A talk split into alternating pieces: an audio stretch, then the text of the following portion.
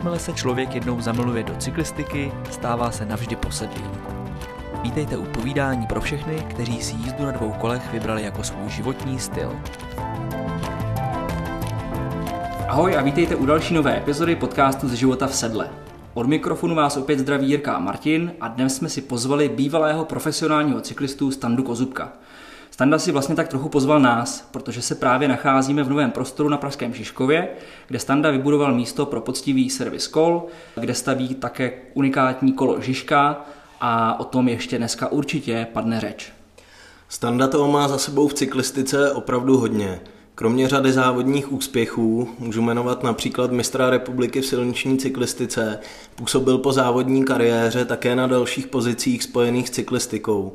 Standa byl také několik let generálním sekretářem Českého svazu cyklistiky a od roku 2015 do roku 2018 předsedou komise Rady hlavního města Prahy pro cyklistickou dopravu. Občas ho také v televizi vidíme komentovat cyklistické závody. Stando, ahoj. Ahoj kluci a zdravím diváky vašeho podcastu. A my se rovnou vrhneme na první otázku, eh, která je taková možná trochu náročnější. Začneme eh, takovým životním předělem. Eh, jak už to tak bohužel bývá, tak ve sportu se často sportovci potýkají se zraněníma různýma typů a tobě bohužel nešťastný pád v podstatě znamenal konec kariéry. Vzpomínáš si na to období? Jaké to pro tebe bylo přesednout ze sedla závodního kola do vlastně kancelářské židle? Tak to je období, na který nelze zapomenout. Eh, vlastně až bych začal tím pádem, který byl v roce 2013, to byla ta nešťastná třináctka, Připravoval jsem se na Bíteš, Brno Bíteš, první závod Českého poháru, jako, jako největší závod eh, v České republice, co se týče těch českých pohárů. A jel jsem na závod na, na Lopatárnu, tam došlo bohužel k, k nešťastnému pádu, protože to bylo na začátku sezóny, všichni byli neziva, nevy, nevyzávodění. Strašně se tlačili dopředu a došlo tam k pádu, kdy jsem si teda zlobil šest, šest kostí. E, byl to malíček, e, byla to klíční kost, ta nejdůležitější, ta nejnáročnější pak na rekonvalescenci a žebra, čtyři. No a trvalo mi to asi tři měsíce, než jsem vůbec sednul znova na kolo a ta sezóna mi vlastně jako utekla mezi prsty. A i přesto, že jsem pak na konci sezóny, se stal mistrem republiky v časovce dvojic, tak, tak eh, shodou okolností ještě tým e, přišel o nějakého partnera, takže mi nebyl schopen nabídnout ty stejné podmínky. A, a, to, a, a v, tom, v tom případě jsem se rozhodl, že nemá cenu za každou cenu pokračovat dál a že prostě skočím do toho života po hlavě a začnu, a začnu něco řešit. No. Protože kdybych možná podepsal za ty, za ty horší podmínky, tak bych jezdil dva roky, ale pak by mě to stejně čekalo. Jo? Takže, mm-hmm. takže pro ty vrcholové sportovce je tohle to strašně náročný a pokud nejste fotbalista, hokejista nebo někdo, kdo si tím jako dokáže fakt jako dobře vydělat a pak ty peníze nějakým eh, způsobem začít spotřebovávat nebo, nebo investovat do nějakého podnikání, a to taky není uh, otázka úspěchu, když se podíváme třeba na Dominátora nebo, nebo Čechmánka nebo tyhle lidi, který nějaký peníze vydělali, ale bohužel se jim v tom, v tom směru nepodařilo úplně ty peníze pak rozmnožovat dál, tak vlastně začínáte od nuly, aniž byste si to nějakým způsobem eh, dokázali uvědomit. No. Takže já jsem tenkrát jsem ještě dostal nabídku do týmu v Příbrami, který mi řekli, že dostanu stejné podmínky, jako jsem měl v Hradci, anebo jsem měl nabídku ze svazu, kde ty podmínky byly mnohonásobně horší. Jo, já jsem si říkal, no tak buď budu pokračovat dál za stejný prachy, anebo stejně jednou bych musel skončit. Bylo mi 33 let, což nebylo úplně hodně, ale zároveň zase ani nemálo. Tak jsem řekl, jdu, to zkusit, dostal jsem, dostal jsem pomocnou ruku, uvidíme, co, jakým způsobem se to vyvine. Takže takhle nějak to, ten začátek té druhé kariéry vlastně začal. A ty máš teďka uh, takový luxus v podobě toho, že se můžeš podívat uh, na to závodění s odstupem. Uh, jak moc ti chybí takovýto tréninkový vypětí? Jezdíš teďka pro radost? Někdy v sobotu odpoledne třeba? Kolik toho najedeš mimochodem? Já jsem s kolem nepřestal. Jo? Já jsem i přesto, že jsem skončil takhle, dalo by se říct, aniž bych já nějakým způsobem chtěl, že jsem si myslel, že ta kariéra bude třeba ještě další dva, tři roky pokračovat, tak jsem na kolo nezanevřel a vlastně na kole jezdím dál a teď, teď si z toho kola beru jenom to dobrý. Jo, když jste profík, tak musíte jezdit od pondělí do neděle, jestli prší, sněží, nebo prostě je vám nic moc, tak furt na tom kole musíte jet. No a teďka se na tom kole svezu, když chci a, a snažím se. Byť toho času je samozřejmě hodně málo, tak minimálně třeba jednou týdně, někdy dvakrát týdně se, se na to kolo dostanu a jedu s takovou partou kamarádů, který třeba dřív i na kole jezdili a, a je to super, prostě než aby jsme seděli v hospodě a povídali si, jako si si povídáme my, tak my si povídáme na tom kole. Jo, takže vlastně spojíme dvě, dvě věci příjemný s užitečným a druhý den nemáme kocovinu aspoň. No, my jsme eh, v úvodu na ten životní předěl tak trochu záměrně narazili, hmm. protože těch předělů bylo víc kariérních. Eh, ty si vlastně kromě generálního sekretáře toho Českého svazu cyklistiky dělal i předsedu té zmíněné komise pro cyklistickou dopravu v Praze. To je poměrně dost velké sousto. Dnes vlastně jako probíhá poměrně vyostřená debata kola versus auta, pořád se vlastně řeší, jestli jako cyklopruhů v Praze je dost a jsou dostatečný.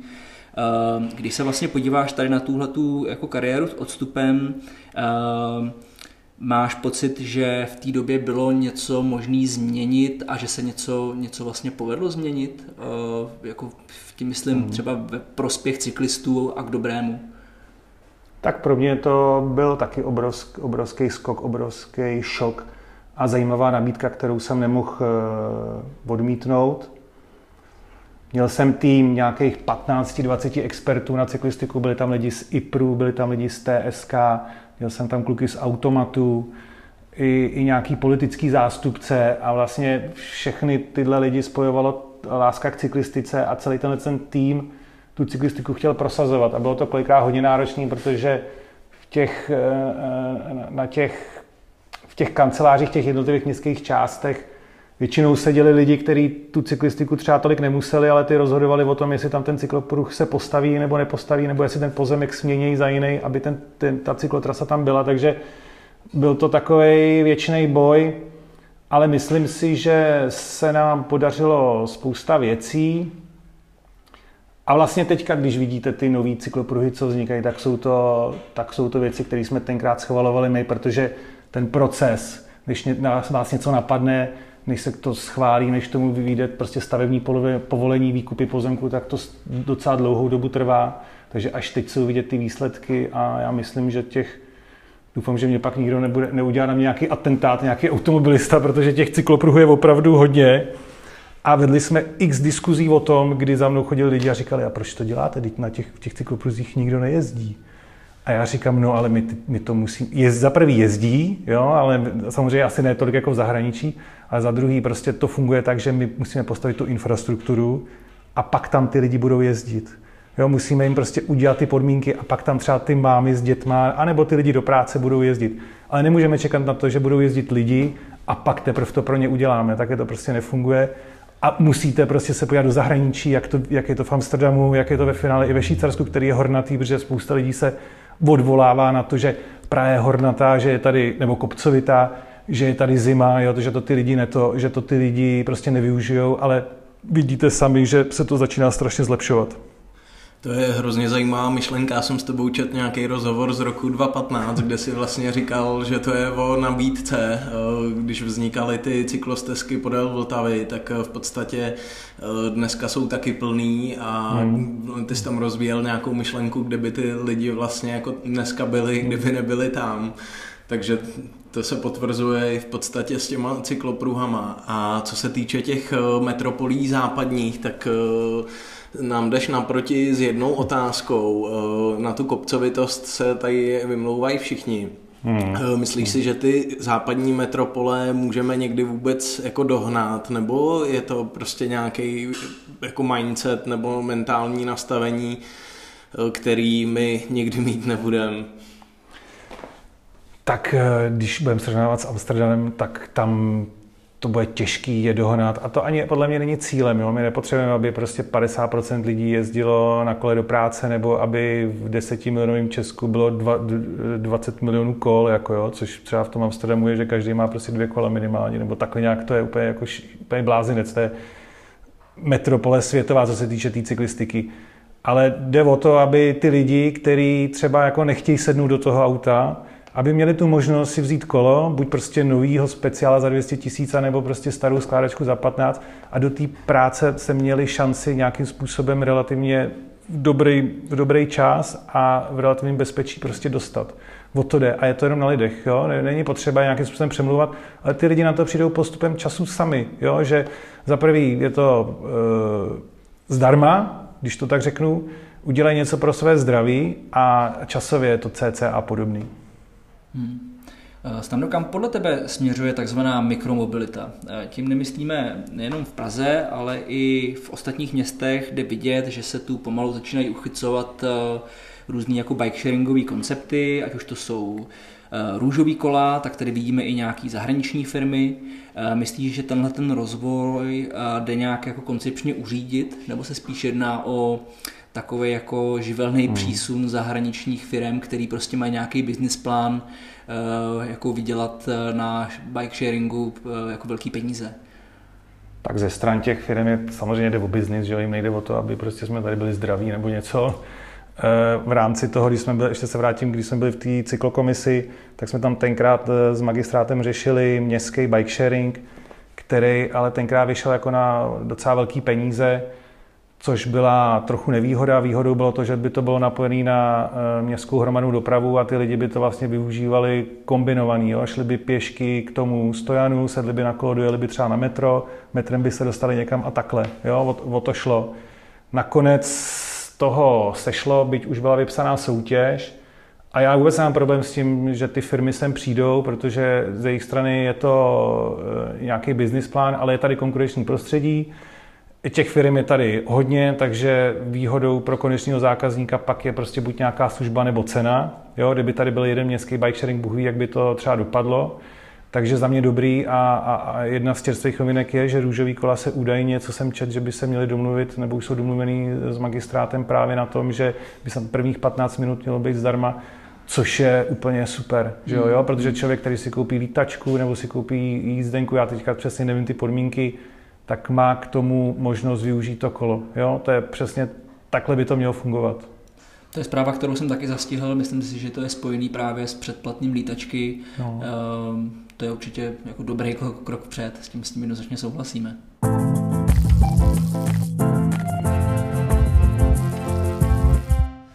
My se teďka přepneme uh, do kapitoly, která bude uh, méně náročná, bych řekl. My jsme ji pojmenovali pracovně Není servis jako servis. Uh, my tady sedíme v prostoru, uh, ve kterém se cítíme hrozně příjemně, je to také jako industriálně laděný prostor. Uh, ty seš tady obklopený šikovnýma servisákama, řekneš nám něco víc o té tvojí myšlence a o té tvojí značce?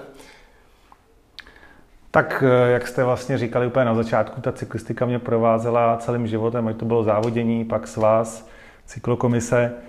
A nějakým způsobem jsme, jsem přemýšlel, když jsem dával občas kolo do servisu, občas, nebyl jsem s tím kolikrát spokojený, když jsem bydlel v centru, pak jsem teďka bydlím na sedmičce, takže eh, a potkal jsem pár lidí, kteří byli docela šikovní, to jsou kluci, kteří tady prostě se mnou jsou. A říkal jsem, pojďme, pojďme to zkusit. Já si myslím, když jsem se podíval i na Prahu 3, jsem našel tady dva cykloservisy, udělali jsme se takový průzkum, kdy prostě kolo by nám vrátili za nějaký 3-4 týdny opravený. Jsme říkali, to prostě je dost, jo. Pojďme, pojďme zkusit nějak, najít nějaký místo pěkný. A ono se to všechno sešlo. Vlastně, vlastně jsme eh, ty lidi, co tady byli před náma na tomhle místě, tak tady taky měli cykloservis takže nějakým způsobem jsme se propojili. Oni rádi nám dali kontakt na majitele, protože to nestíhali, skončili, takže, takže jsme přišli k, k tomuhle jako super místu. E, a pak už to bylo o tom, že jeden můj kamarád, co jezdí na kole, architekt, tak mi to pomohl e, prostě nakreslit. Jo, ten jeden můj kamarád zase se podílel na té rekonstrukci, renovaci. Dojeli jsme do Liberce, do takový starý továrny, kde prodávají industriální věci, tam jsme prostě nakoupili celou dodávku a vybavili jsme to s tím, že e, naším takovým cílem, nebo mým cílem bylo to, aby jsme zaplatili ty kluky, co tady pracují, a já tím, že mám normálně na plný úvazek pracuju jinde, tak jsem to měl prostě, není to nutně o tom, že z toho potřebuji tahat nějaký peníze, ale chci, aby to prostě bylo funkční, aby to vypadalo dobře, aby ty kluci se chovali dobře k zákazníkům a aby prostě odváděli dobrou práci. A když z toho pak do budoucna něco zbyde, tak to bude jako bonus. Jo, je to o tom, že mě jako netlačí to uh, opravdu z toho nějakým způsobem něco dostávat. Ono, i když máte čistě jenom cykloservis, tak uh, nemůžete očekávat to, že vám budou prostě zůstávat 10 tisíce nebo 100 tisíce na účtě, protože prostě prodáváte jako lidskou práci, která je nějakým způsobem omezená v rámci toho, že opravujete kola.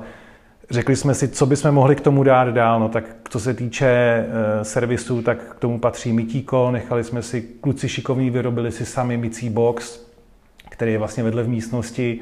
Spojili jsme to s rozvozem kol a pak už se k tomu začali nabalovat další věci, jakože uh, jeden tady ten kluk Honza dokáže lakovat rámy, uh, děláme nějaký ty renovace a tak dále. Jo. Takže Nechci, nechci mluvit o tom, že jsme něco víc než servis, protože to nemám rád. Jsme prostě normální servis na Žižkově, který opravuje kola, ale jsme schopní prostě se s vámi domluvit na tom, že vám poskládáme prostě silniční žiletku za 200 tisíc, ale přijďte sem s Libertou, není problém prostě něco vyměnit, něco zrenovovat. Jde prostě o to, aby člověk, který odsaď bude odcházet, tak aby odjížděl na jakýmkoliv kole domů.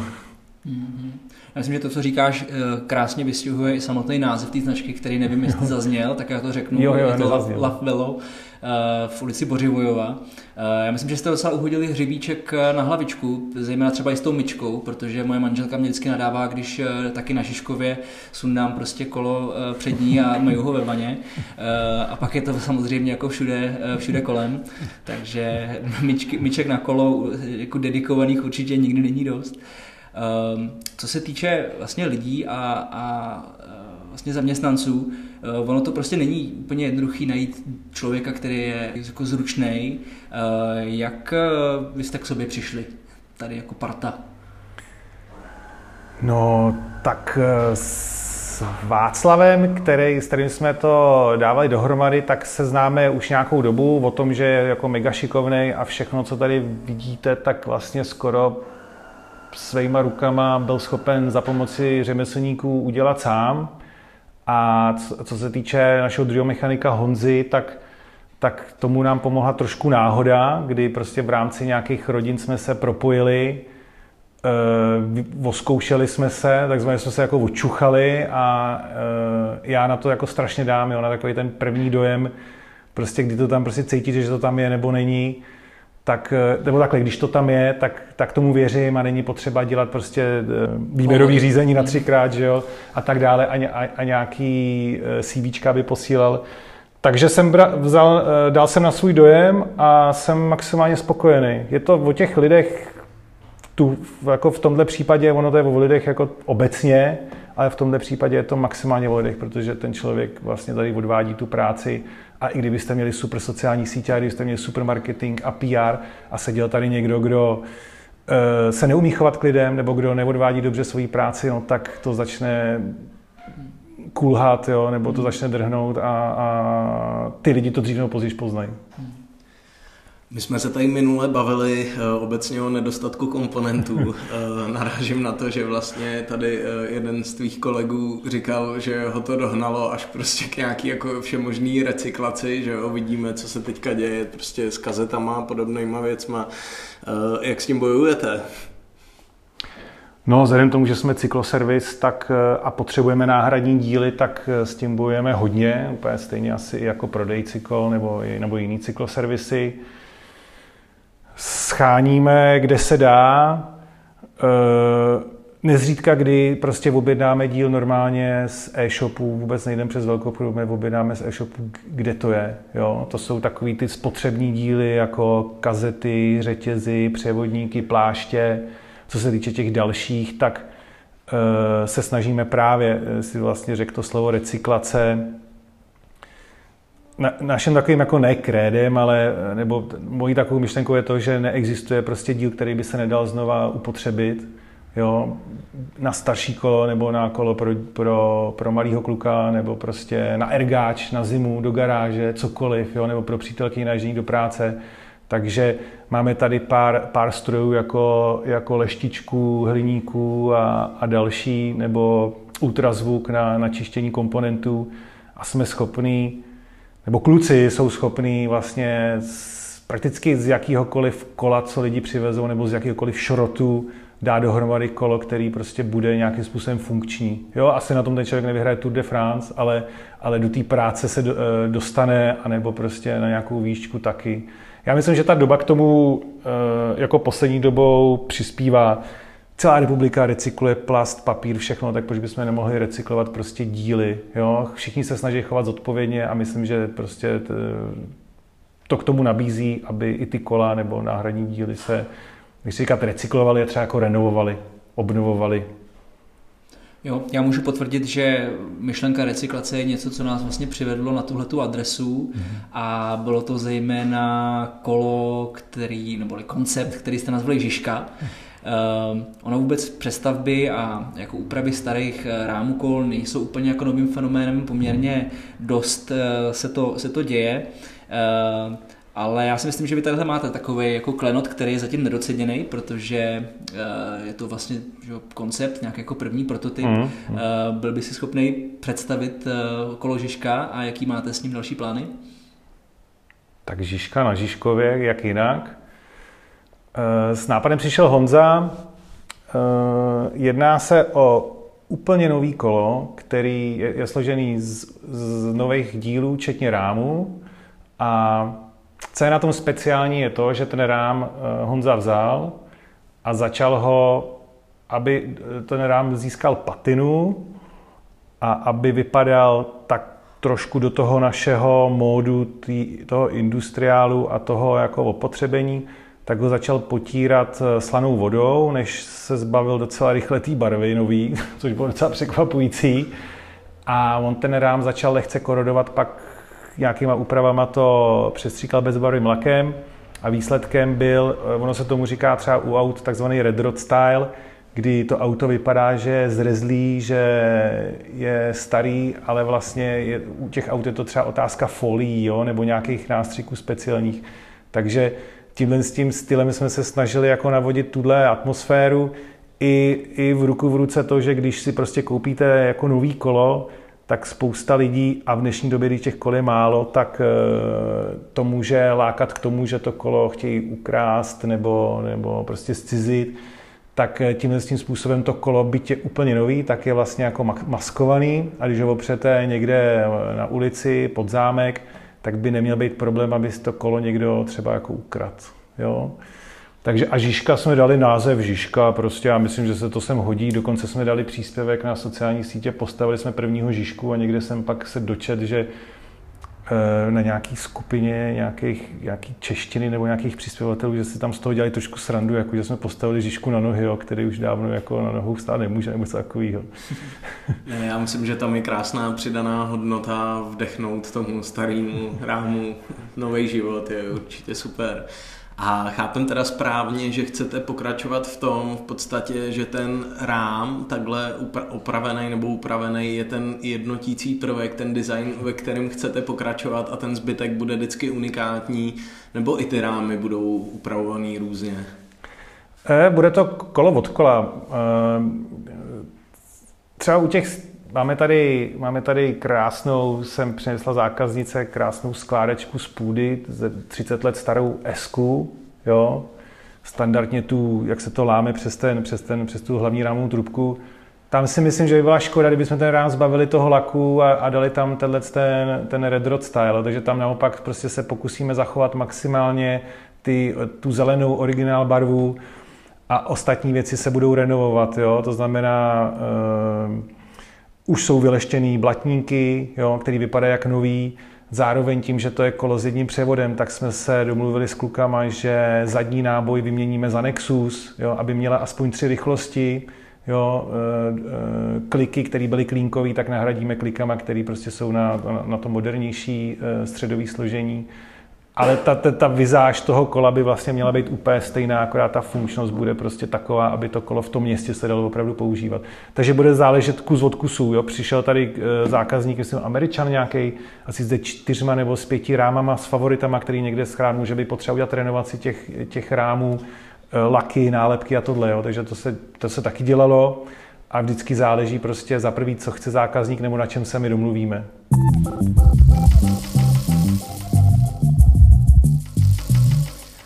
My teďka opustíme svět těch uh, přestaveb a, a vlastně uh, toho, co tady děláte. Ještě mě vlastně napadá jedna otázka.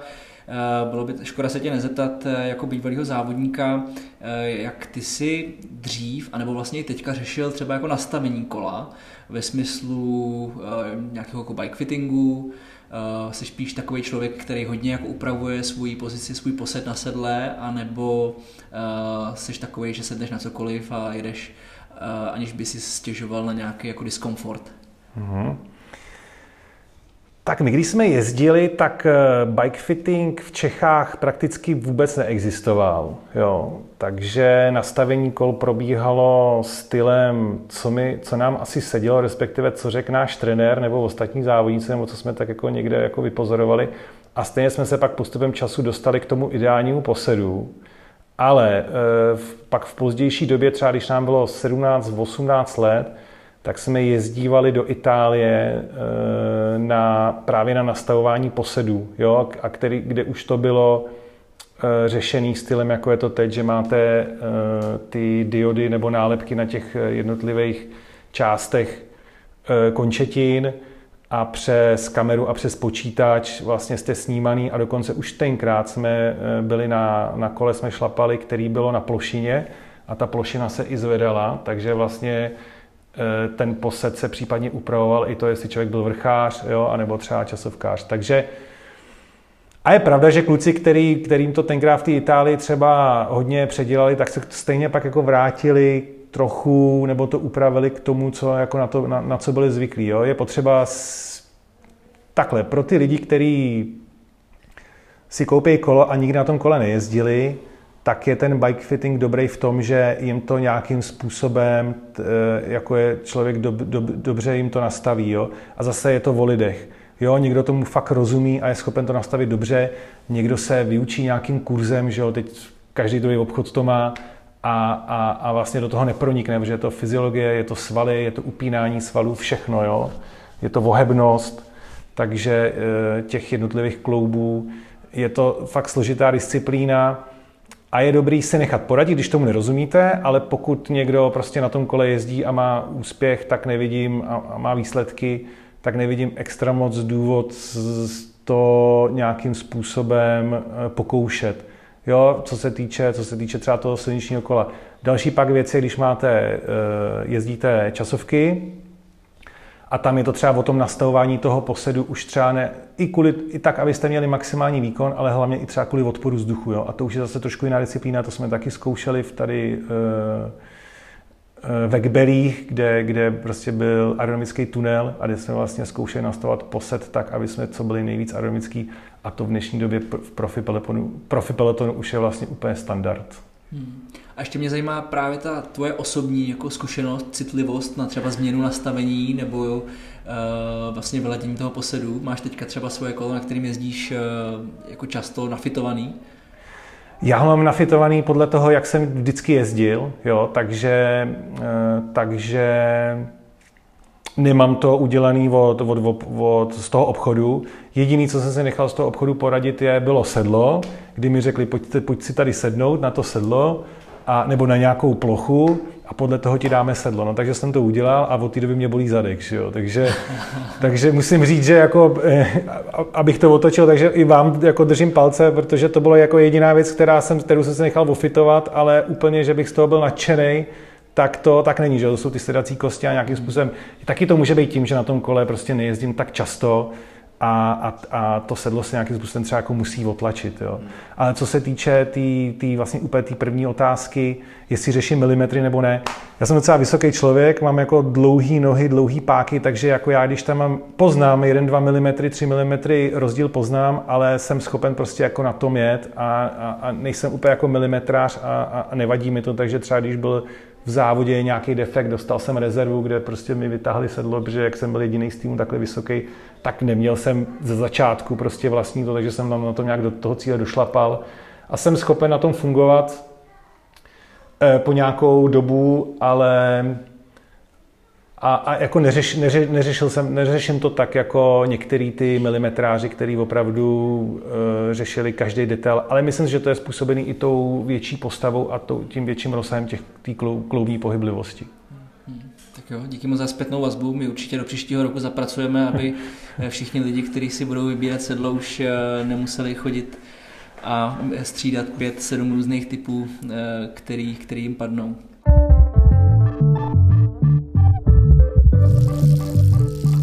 My se teďka teda dostaneme eh, na závěr k našim klasickým otázkám. Eh, ta první je, eh, vypozoroval si nějaký trend v posledních letech nebo něco, co tě na té cyklistice baví, co se objevilo teďka, může to být nějaký lifestyle, materiály, pravidla, cokoliv. To je zajímavá otázka. Obecně mě na té cyklistice baví v Praze to, že potkávám hodně lidí na kole jo? a že nevidím lidi na horských kolech, ale že vidím lidi prostě na silničkách, na gravelech, prostě na, na single speedech a že ty lidi se k tomu postupně dostávají, jo? že cyklistika není to, co bylo v 90. letech, prostě horský kolo a, a potkávali jste rodiny s dětma, byť je to jako OK, tak na silnicích jezdili a horský kola a silničáři byli exoti tenkrát. Prostě na silnici nikdo nejezdil. Jo, a teď se to jako otáčí a to, to, se mi, to se mi líbí, protože vlastně je důležité používat to kolo k tomu, k čemu ho používáte. A když jezdíte prostě po Praze, tak na té silnici se jako dá jezdit. Jo. Tam jako dobrý, někdo lamentuje, že jsou kosky, že jsou kole, ale to prostě není, to není bloker toho, abyste nemohli jezdit na silnice. Je nesmysl prostě jezdit na horském kole po silnici. Hmm. Jo, a, a jako já myslím, že 80% lidí, co jede na horském kole, tak vlastně ani neví, co to horský kolo umí. Jo? Dokážete prostě, ten terén je tak náročný a je, je to udělané vlastně pro to horský kolo a ty lidi to vlastně jako nikdy nevyužijou.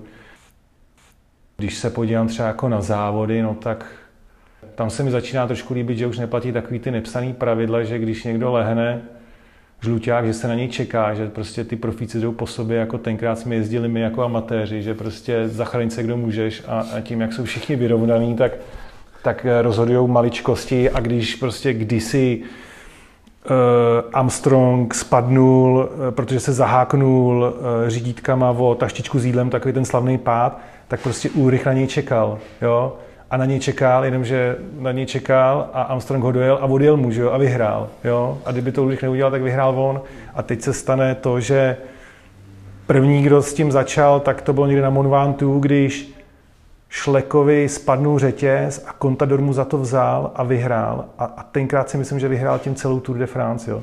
Tak takový ten trošku jako nerespekt u těch profíků, který dřív jako, když byl žluťák, tak co řekl, to bylo, tak teď to tak není, protože teď opravdu jsou tak vyrovnaní všichni, že jakákoliv chybička rozhoduje a jsou si toho vědomí, tak to, je, to mě docela jako baví, no, že ty závody jsou tím pádem hmm. e, takový jako ne, nevypočitatelný a prostě dokud nejste v cíli, tak se může stát cokoliv. No. A to asi všechno. No. Hmm. Ne, super. Eh, mě ještě napadá otázka z opačného spektra. Eh, ty jsi takový hovorný, tak si myslím, že by si mohl přijít s něčím zajímavým. Eh, je naopak nějaký trend cyklistický, který tě trochu štve, nebo který ti přijde zbytečný? Tak o těch horských kolech jsem mluvil, tam je to, hmm. to je vlastně opačná strana. A že by bylo něco zbytečného, no tak třeba jedna věc a to je spoustu cyklistů, hobíků, který jezdí na kole a řešejí třeba stravu, co se týče těch tyčinek. Jo. To mně přijde úplně jako zbytečný kupovat si za 60, za 100 korun nějaký gel a ten si dát prostě při tréninku, kdy, kdy si můžete koupit fakt jako dobrou tatranku nebo sojový suk a nebo sneakersku za 10 a udělám to jako větší službu. A je to vlastně o tom, že ty lidi to si myslí, že za tím gelem nebo za tím něčím se prostě skrývá něco, co jim jako fakt pomůže, ale je to vlastně jenom otázka té energie, kterou dostanou. A výhoda toho gelu je jedna jediná a to je to, že když jedete závod a jedete 60 po rovině a začínáte mít hlad, tak prostě šáhnete do kapsy, vystříknete gel do pusy, zahodíte a jedete. Ale když prostě jedete jako normálně nebo nějaký jako easy závod, tak uh, i my jsme, já to neříkám jako, že to, ale i my, za, i my jsme vozili třeba jako snickersky, jo, nebo, nebo půlku banánu nebo něco, protože uh,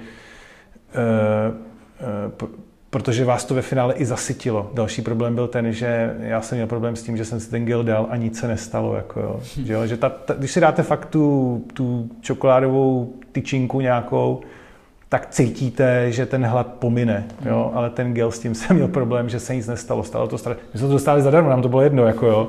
ale prostě kupovat si to vůbec to nechápu. Tak třeba tohle mi přijde, že jako nešte mě to, ale jenom prostě není potřeba to řešit úplně prostě všechno přes hranu. Jo, jo, s tím souhlasíme. No. My taky nejvíc taháme na, na švihy snickersky a uh, občas to proložíme třeba nějakou jesenkou což je takový jako oldschoolový gel, že jo. To je super gel. A to má i tu výhodu vlastně toho gelu.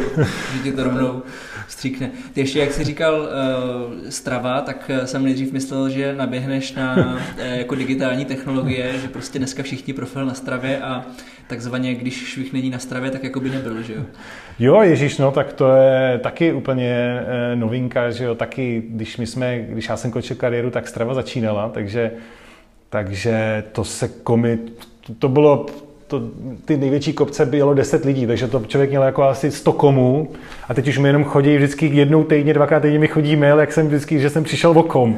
Vím, že když mi to přišlo tenkrát, tak jsem byl schopen prostě v rámci nějakého intervalu třeba jako ho vrátit zpátky, no tak teď už se sním, že teď už nejsem vůbec schopen se na ty časy dostat. No. A to mě přijde jako že docela zajímavý, že to je doba prostě sociálních sítí že jo, a různých komunit a jestli to je Facebook, Twitter nebo bláznivý TikTok, tak, tak ta strava mi přijde taková, že když už teda je to dobrý v tom, že když už člověk se chce nějak, nějakým způsobem realizovat a prezentovat a něco ukázat, tak minimálně pro to musí něco udělat. Že? Když jste na Instagramu, tak se vyfotíte někde a neděláte nic, že? a tak aspoň děláte něco pro zdraví, že prostě ujedete 60 kiláků, nebo si řeknete, no dobrý, tak já ujedu 90 a budu mít o 3 lajky víc, no tak není to jako super, že jo.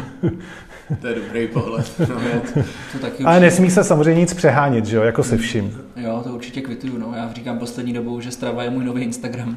Jo, jo, jo, jo, jo, jo, jo, jo. Člověk víc sdílí e, zážitky z kola, než vlastně cokoliv jiného. No. Eh, tak my jsme ty poslední dvě otázky proložili asi třema navíc. Eh, ta poslední skutečná je pro naše posluchače. Dokázal bys dát tip na nějaký oblíbený místo v Česku na kolo a na jedno třeba v zahraničí? Těch míst je, těch míst je opravdu hodně a jenom třeba za Prahou, Brdy, jo, nebo, nebo silnice okolí Karlštejna, Křivoklátu, to je prostě paráda. Ta cyklistika obecně je vlastně jako super v tom, že prostě sednete na kolo a jedete, jo, a můžete vlastně jet kamkoliv, jo, když plavete, nebo hrajete fotbal, nebo tenis, tak jste omezený tím prostorem to, toho sportoviště a to, a to kole v tom jsou dobrý. A my prostě, když jezdíme takhle s rodinou nebo i s jinýma rodinama po Čechách jednou za rok na týden a většinou vybíráme jiný místo, já si beru kolo a poznávám prostě super trasy, a je úplně jedno, kde to bylo. Teď jsme byli v Orlických horách, kde jsem si přijel do Polska, jo, Šerlich. Těch míst je strašně moc. Profláklá Šumava, samozřejmě bez, bez diskuze, Krkonoše, Pec, Špindl, Zlatý návrší vlastně neznám, spíš bychom se měli zeptat, kde je to, jako kde to není dobrý, jo? Kde, to je, kde, kde to je špatný, jo? I ve finále a všichni. A ty jezdíš, a jak jezdíš v Praze jako na kole? To přesně to. Jako dobrý, dostanete se, teď, jak jsme se o těch cyklostezkách, je těch cyklostezek spousta, takže skrz cyklostezku se dostanete na kraj Prahy, když potřebujete, nechcete jít z poslednici, a pak můžete jít vlastně jako kamkoliv, jo? Takže vlastně ani ta Praha není špatná, špatná na, na to kolo. No. Takže co se týče Čech, tak já bych doporučoval vlastně asi kdekoliv. Nemám nic vyhraněného, jako samozřejmě nejvíce jezdím kolem Prahy. Co se týče zahraničí, tak to se asi budu opakovat. Tam e, většinou jsme v rámci přípravy jezdili hlavně v zimě do tepla, takže Malorka úplně ideální a cenově velice dostupná a i výkonnostně, e, výkonnostně je jedno, jestli jste eh, dobrý nebo špatný, protože ten jich ostrova máte roviny, sever jsou brutální kopce, takže si můžete vybrat, jo, nebo to můžete kombinovat. Kanáry už jsou trošku těžší, a zase tam máte lepší podmínky celý rok. E, Itálie, cyklistická země, Španělsko, Dénie, taky, taky, spousta, taky spousta míst. No. Krásný, krásný. Tak jo, tak my ti moc děkujeme. Tohle byl Standa Kozubek z Lavvelo. Moc díky za tvůj čas a za super rozhovor. Děkujeme. Já děkuji kluci, mějte se hezky.